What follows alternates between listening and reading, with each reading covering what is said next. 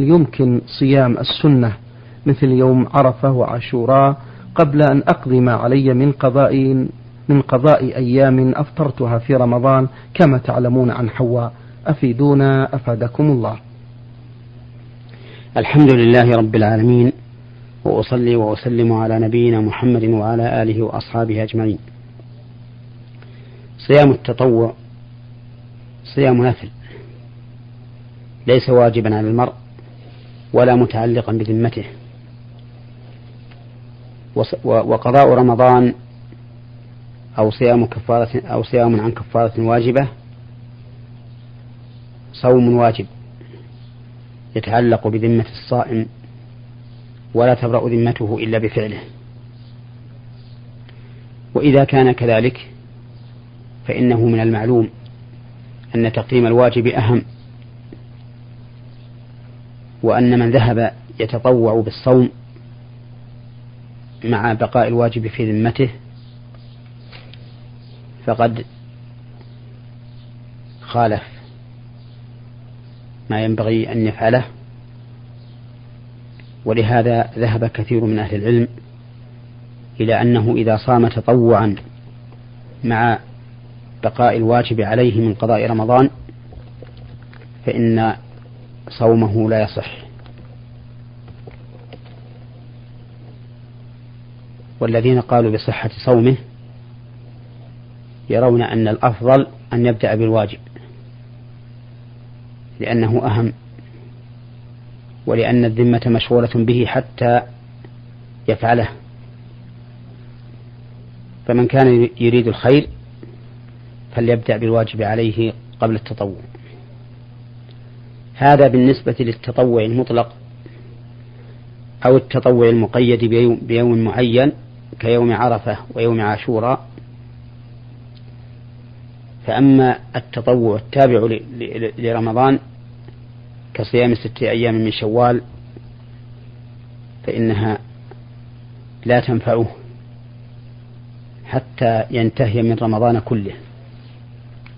أي لا يحصل له ثواب ستة أيام من شوال. حتى يصوم رمضان كله. لأن النبي صلى الله عليه وسلم قال من صام رمضان ثم أتبعه بست من شوال.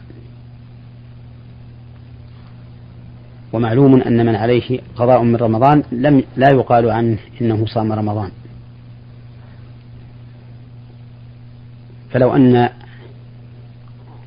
أحدا من الناس كان عليه عشرة أيام من رمضان قضاء. فلما أفطر الناس يوم العيد شرع في صيام أيام الست فصام ستة أيام من شوال ثم قضى العشرة بعد بعد ذلك. فإننا نقول له إنك لا تنال ثواب صيام ستة أيام من شوال بهذه الأيام التي صمتها. لأن النبي صلى الله عليه وسلم اشترط في صيامها أن يكون بعد صيام رمضان. بل لأن النبي صلى الله عليه وسلم اشترط للثواب المرتب على صيامها أن يكون صيامها بعد رمضان. لأنه قال من صام رمضان ثم أتبعه ست من شوال. وبناء على ذلك فإننا نقول من صام ستة أيام من شوال قبل أن يقضي ما عليه من صيام رمضان فإنه لا ينال ثوابها. نعم. بارك الله فيكم. مستمعة من السودان بدأت رسالتها بالسلام عليكم ورحمة الله تعالى وبركاته. أصحاب الفضيلة العلماء أطال الله بقاءكم لتنيروا لنا وللإخوة المستمعين في الوطن العربي والأمة الإسلامية الكثير من أمور دينهم. تحية كلها مودة واحترام لكم جميعا وأتمنى أن تصلكم رسالتي هذا وأسمع الرد منكم. تقول يقع في المسجد بجوار منزلنا في اتجاه القبلة أي أنه لا يفصل بينهم سوى جدار. هل يمكننا الصلاة مع المصلين ونحن في منزلنا أي أنا وبقية الأسرة من النساء حيث نكون خلف صفوف الرجال تماما أفيدونا أثابكم الله. الذي أراه في هذه المسألة أنه لا يجوز لهن أن يصلين مع الجماعة في بيتهن لأن الجماعة هي الاجتماع. في المكان والأفعال. وإذا كان مكان الجماعة واسعا فإن الصلاة في غير مكانهم ليست بصحيحة. يعني فإن الصلاة جماعة تبعا لهم في غير مكانهم ليست بصحيحة لأنه لم يتحقق فيها الاجتماع المشروع. نعم لو فرض أنه لا مكان لهن في المسجد لكون النساء ممنوعات منه أو لكونه يمتلئ. ففي هذه الحال لهن أن يصلين مع الجماعة أي مع جماعة المسجد في بيتهن. وأما إذا كان يمكن يمكنهن الحضور إلى المسجد فإن الجماعة لا تصح. منهن إلا بحضورهن. ومن المعلوم أن البيوت في عهد النبي صلى الله عليه وسلم كانت متقاربة وقريبة من وقريبة من المسجد. ولا نعلم أن أحد من الناس كان يصلي في بيته مع مع الجماعة في مسجد النبي صلى الله عليه وسلم. ولو كان ولو كان هذا من الأمور الجائزة. لكان مفعولا في عهد الرسول عليه الصلاة والسلام أو مبينا جوازه. وخلاصة الجواب أنه لا يجوز لهؤلاء النسوة اللاتي بيتهن خلف المسجد أن يصلين مع جماعة المسجد ولو ولو كن يسمعن صوت الإمام. إلا إذا كان لهن عذر بحيث يمنعن من الحضور إلى المسجد أو كان المسجد ممتلئا لا يمكنهن الصلاة فيه. نعم. بارك الله فيكم. مستمع من العراق من بغداد حامد غفوري يسأل ويقول ما هي الحلي التي يجوز للرجل أن يلبسها؟ أولا لا ينبغي للإنسان الرجل أن يذهب إلى التحلي وأن يجعل نفسه بمنزلة المرأة. ليس له هم إلا تحسين شكله.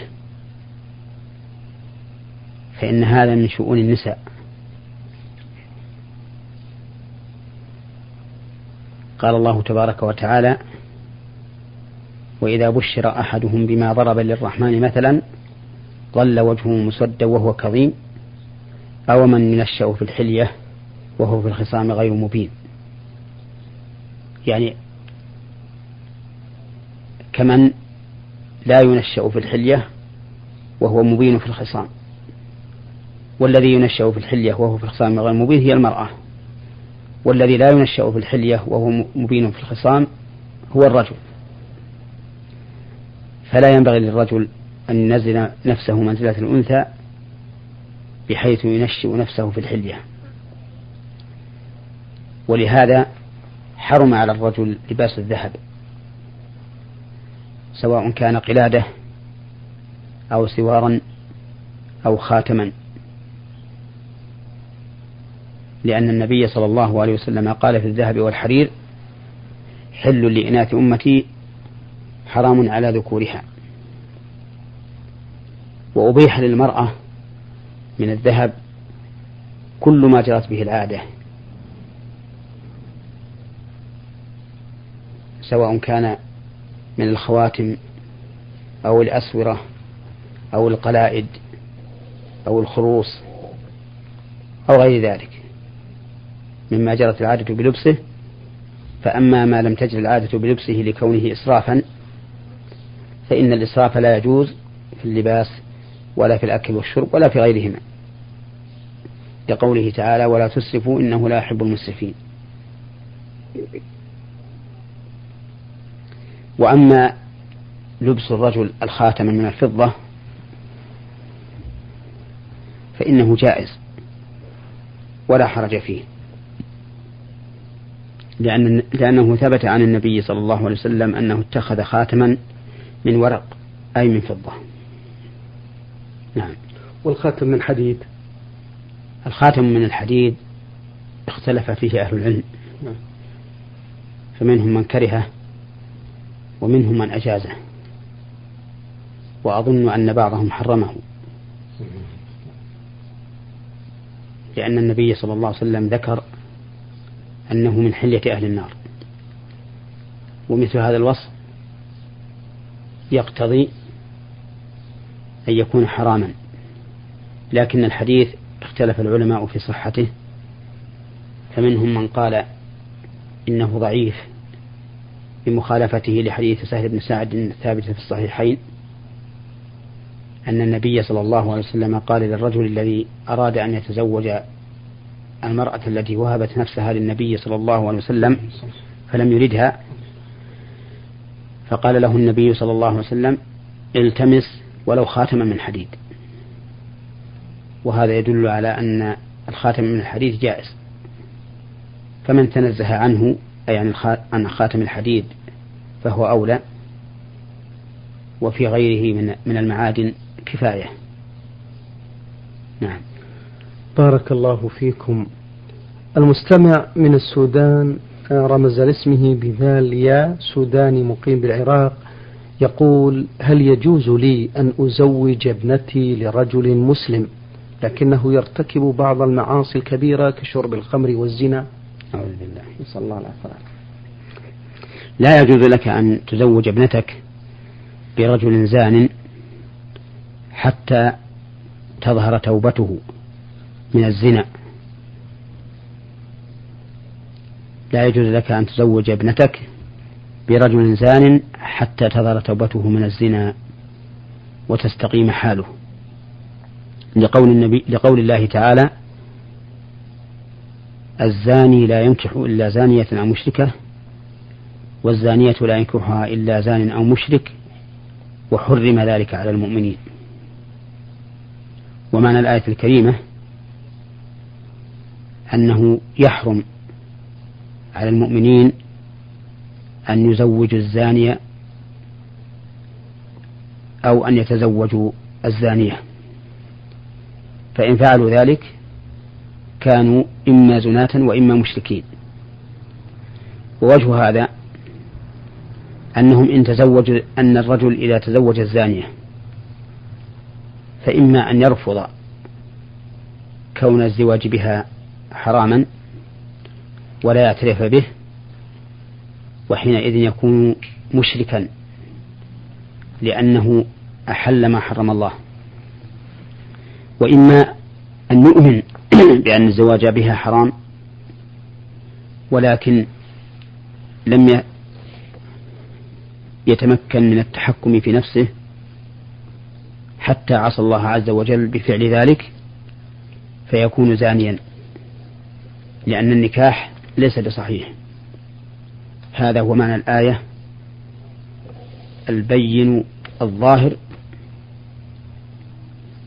الواضح الذي لا يحتاج إلى تكلف أو تأويل. وأما إذا كان الخاطب عفيفا عن الزنا ولكنه يشرب الخمر فإننا لا ننصحه بتزويجه إياه بتزويجها إياه. لا ننصحه بتزويجها إياه. فإننا لا ننصحه بتزويجها إياه لقول النبي صلى الله عليه وسلم إذا أتاكم من ترضون دينه وخلقه فأنكحوه. لأن شارب الخمر لا يرضى دينه. لأنه شارب خمر فاسق. حتى يتوب من شرب الخمر ويقلع.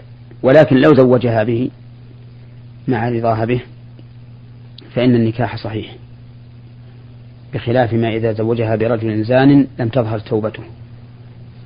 نعم. أثابكم الله شيخ محمد. آه، من الجزائر المستمع باء عثمان. مستمع عثمان يقول نعم. ما صحة الحديث؟ العين حق وإن كان كذلك فما هو العلاج الذي يسلكه المؤمن آه، من اتقاء العين؟ وكيف تصيب العين الإنسان؟ وإن كان هناك علاج فما هي الطريقة؟ في نظركم مشكورين. نعم. الحديث صحيح. والعين حق. والواقع يشهد بذلك. والعين عبارة عن صدور عن صدور شيء من نفس حاسد. حاسد يقبط الناس على ما آتاهم يحسد الناس على ما آتاهم الله من فضله.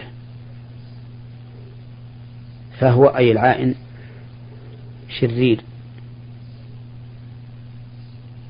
لا يريد من الناس أن يتمتعوا بنعم الله. فإذا رأى في شخص نعمة من نعم الله عليه فإن هذا الحسد الكامن في نفسه ينطلق حتى يصيب ذلك المتنعم بنعم الله عز وجل.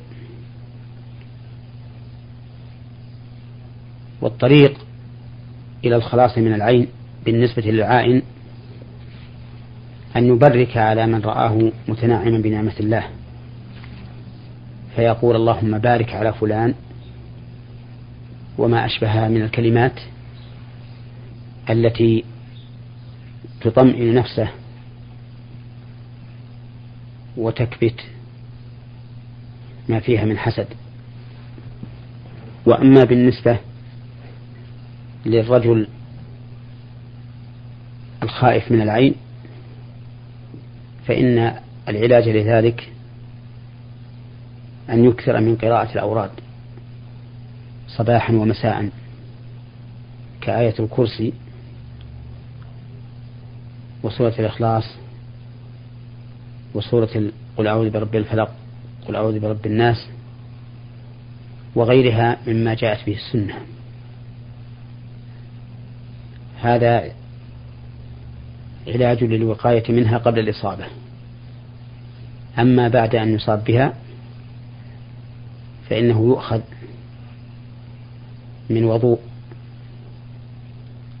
العائن أو من ما يغتسل به من الماء يؤخذ منه فيصب على المصاب بالعين أو يحسو منه. فإذا فعل ذلك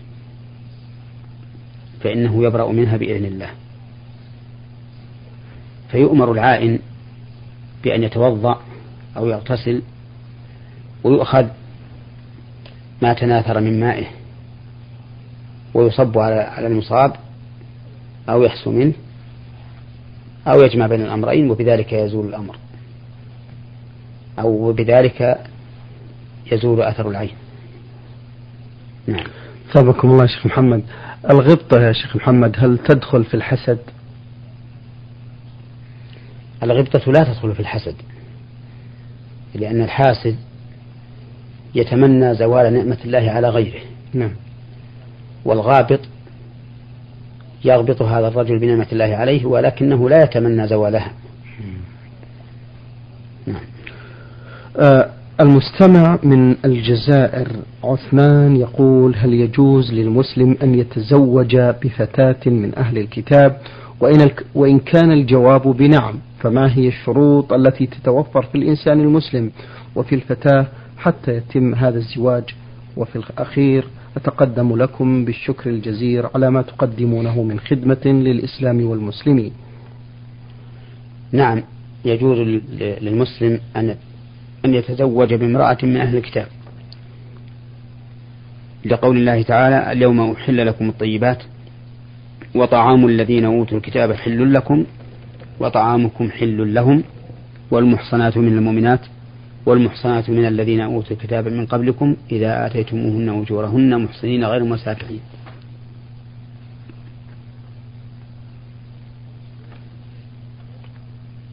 والشروط التي يجب أن تتوفر في نكاح المسلم الكتابية هي الشروط التي يجب أن تتوفر في نكاح المسلم المسلمة. وأما قول من قال إنه يشترط أن لا يقدر على نكاح مسلمة فإنه قول ضعيف.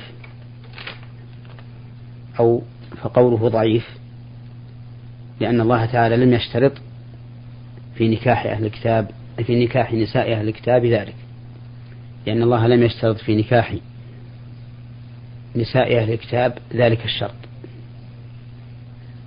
ولكن قوله تعالى والمحصنات من المؤمنات والمحصنات من الذين أوتوا الكتاب يدل على أن الأولى للمسلم أن يبدأ في نكاح المؤمنات أولا. فيسأل فإذا لم يتيسر له نكح المحصنات من الذين أوتوا الكتاب.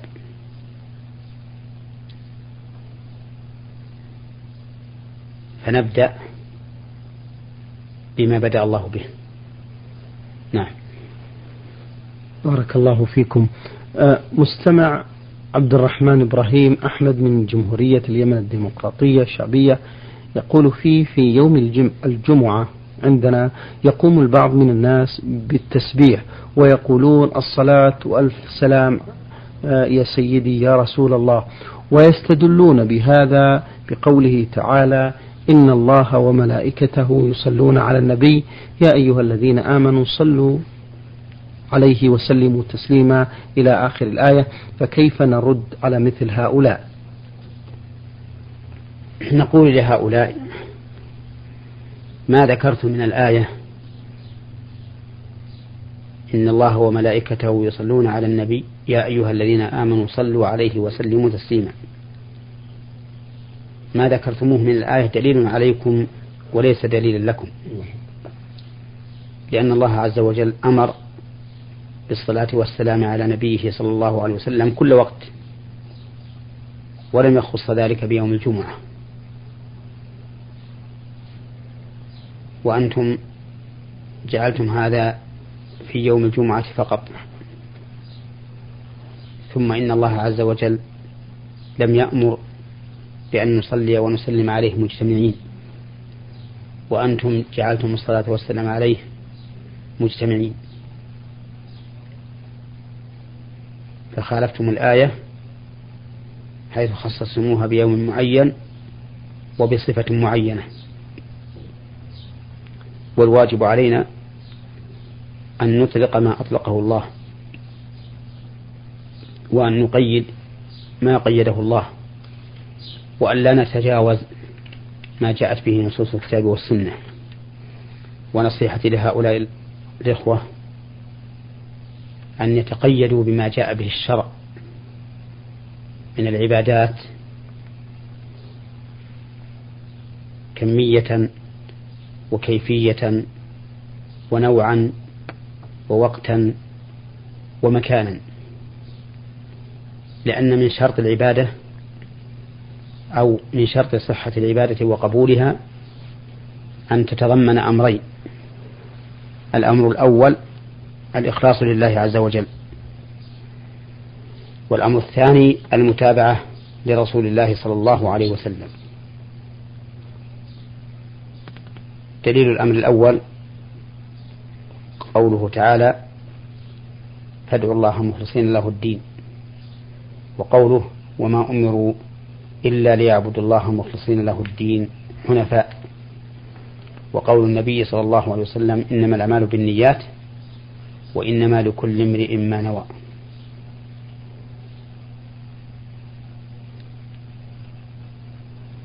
ودليل الثاني قوله صلى الله عليه وسلم من أحدث في أمرنا هذا ما ليس منه فهو رد أو من عمل عملا ليس عليه أمرنا فهو رد.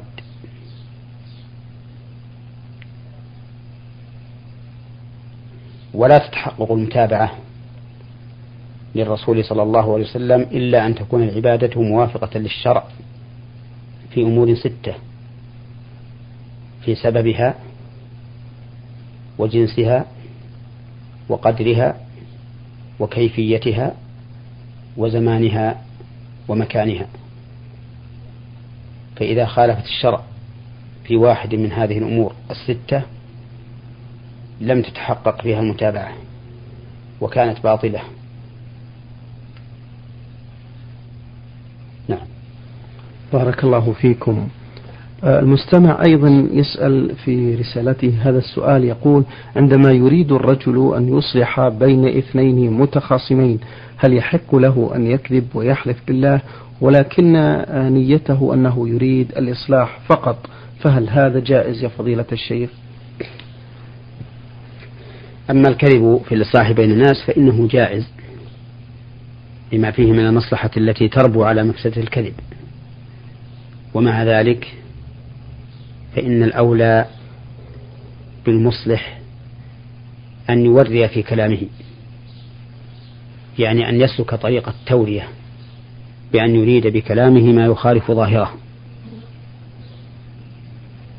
فإذا أراد أن يقول لأحد الخصمين والله ما قال فيك فلان شيئا